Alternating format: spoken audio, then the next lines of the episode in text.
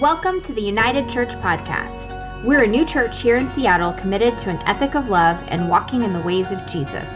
We're striving to be a people united, united with Jesus, each other, ourselves, and the world around us. We hope you're encouraged and challenged by this week's homily. May the peace of Christ be with you.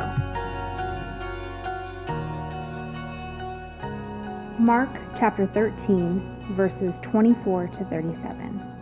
But in those days, following that distress, the sun will be darkened, and the moon will not give its light. The stars will fall from the sky, and the heavenly bodies will be shaken. At that time, people will see the Son of Man coming in clouds with great power and glory. And he will send his angels and gather his elect for the four winds, from the ends of the earth to the ends of the heavens. Now learn this lesson from the fig tree. As soon as its twigs get tender and its leaves come out, you know that summer is near.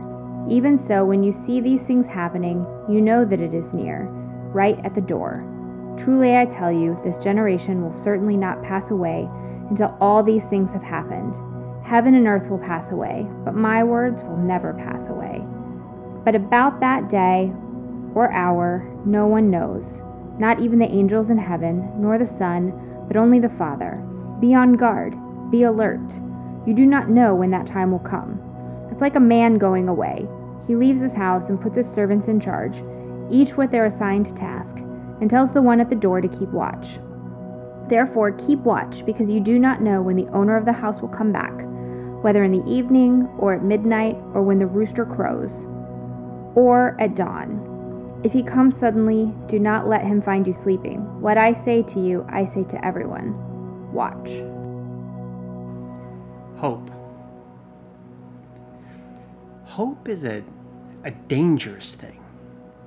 And hope, hope can be painful. The other day, as I sat at my desk in the bedroom, unexpected tears streamed down my face. They, they caught me off guard, but, but they were so true of what had been going on in my heart and in my mind, in my body, in my spirit. I was preparing myself for this Advent season, working on the message series and listening to Christmas music. Way too early. As I was listening, Here Comes Heaven started playing. It's a song that we've sung during Advent every single year, and it has easily become one of my favorite Christmas songs. But this time, this time it struck me. Children weep no more. Hope is on the horizon. Weary world behold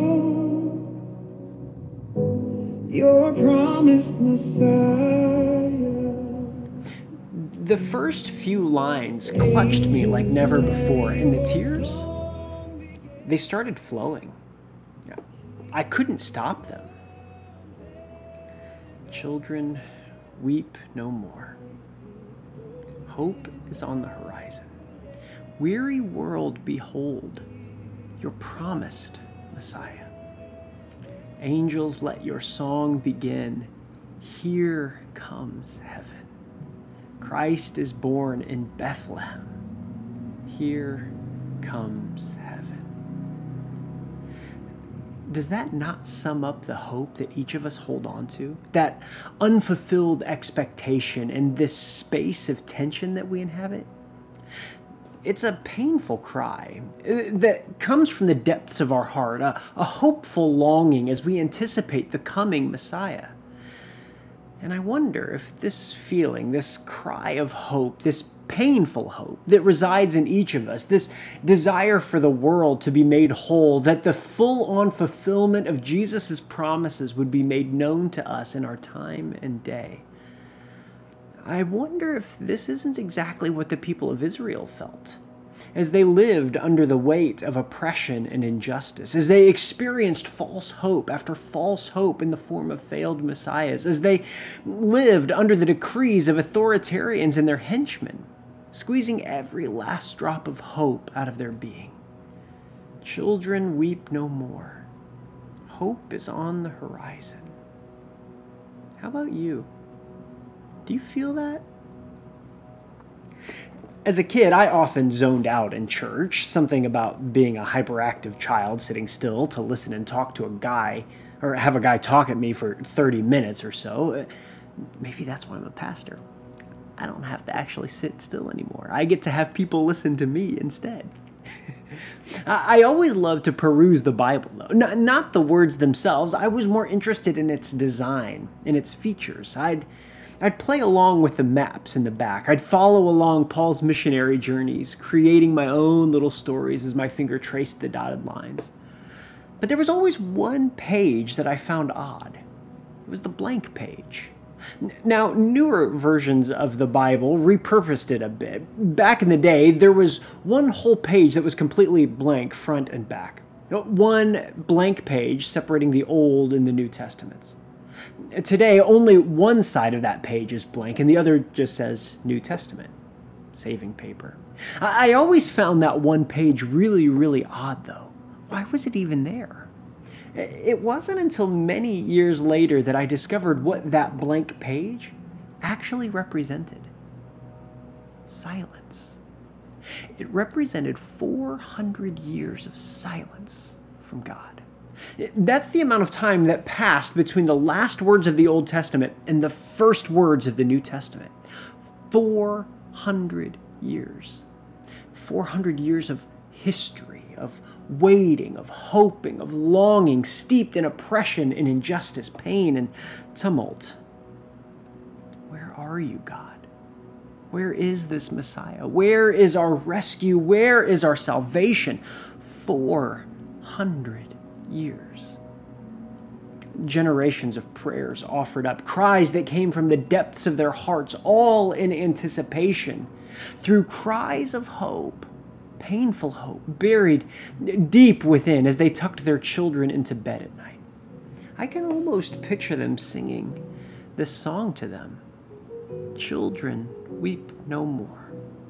Hope is on the horizon desperate to believe it to be true, desperate for the sake of their children and their children's children, to be able to look out over the horizon and tell their children, Here comes heaven. As the tears stream down my face, the hope billowing up in my soul, my body unable to contain the possibilities. We live in a weird time underneath the whims and tweets of a diddling despot who undermines and destroys the structures and systems that have made this country what it is. Our kakistocracy undergoing a full blown meltdown. Hate crimes rising at a rate unseen in the history of our country as the beast of racism and xenophobia are unleashed, left to roam unabated as financial ruin hits family after family in this pandemic, and yet the rich continue to increase their wealth in, un- in exponential numbers. As more and more people are exposed and contract this deadly virus, as more and more people die and are left severely impaired from its long term effects, and our careless kakistocracy sits on its hands we, the privileged, whom have never experienced anything like this in our lifetimes, nor expected to experience anything like this, feel the fingers of power choking the hope out of our being. Here comes heaven. Oh, how I want this to be true, how I long for this to be now. And in this season, maybe for the first time, I'm getting a taste of that longing, anticipating the hope of Christ's return. You see, this is why we celebrate Advent. This is why we celebrate this season. We, we sit in the anticipation of what is to come and the longing of that hope, the, the hope of Christ's imminent return, located right there just over the horizon, poised to emerge and bring rescue, salvation, wholeness. I cry out with hope, here comes heaven. And I long for that to be true now. And I, I know that there are some of you that are thinking, what a strange hope. What a strange longing. Because somewhere along the way, you picked up the notion that with Christ's return comes Armageddon. the end of the world, that, that Christ's return will ravage destruction upon the earth and lay waste to everything that the eye beholds. But here's the thing that's not found anywhere in the Bible. It's found in movies from the 1970s and books of fiction. It was actually an idea devised in the 1830s, used to foment fear and create converts to a dystopian view of humanity and the end of the world. You see, there's no real hope in that. The hope is found in Scripture.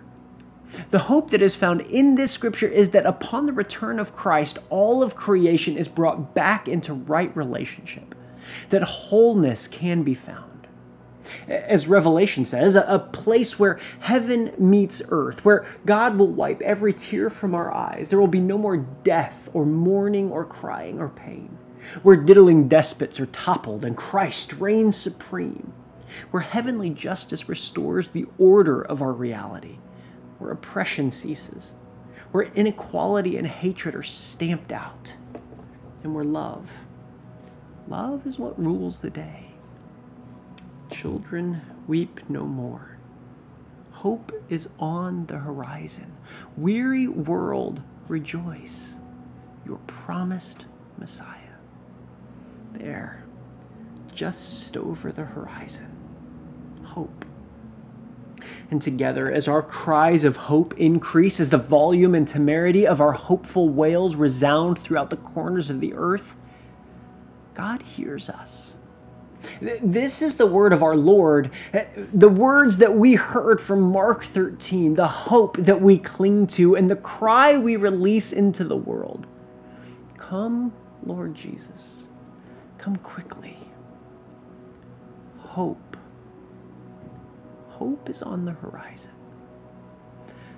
I loved Lydia's prayer to open us up this morning.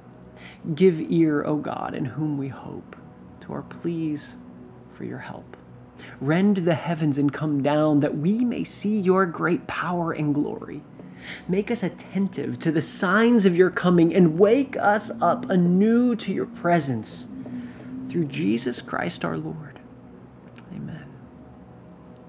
You see, God hears our cries of hope. Heaven is coming to rescue, to bring wholeness, to bring peace and love and goodness. Heaven is coming. And as Jesus told us in Mark chapter 13, keep watch. Look to the horizon. Pay attention. But what I love about this word is that it's an active word. It's a verb. It's not the same as sitting on the couch binge watching Love Creek or Lovecraft Country or Schitt's Creek. No, it's a word that requires an active engagement with the world around us, a participation. That our role, in many ways, is to prepare the way for the coming Messiah.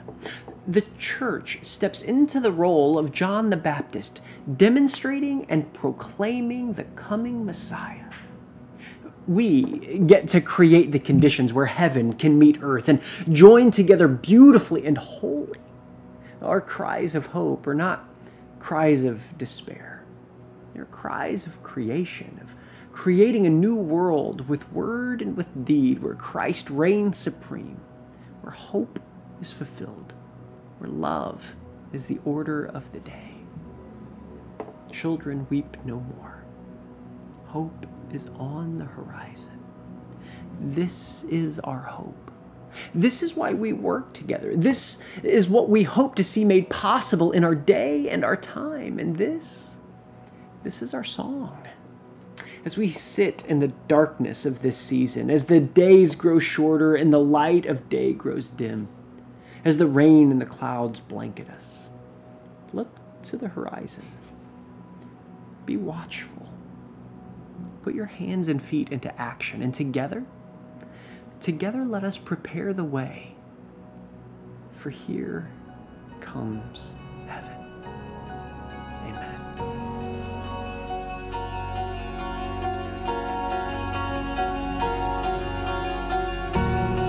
Thank you for listening to this week's homily.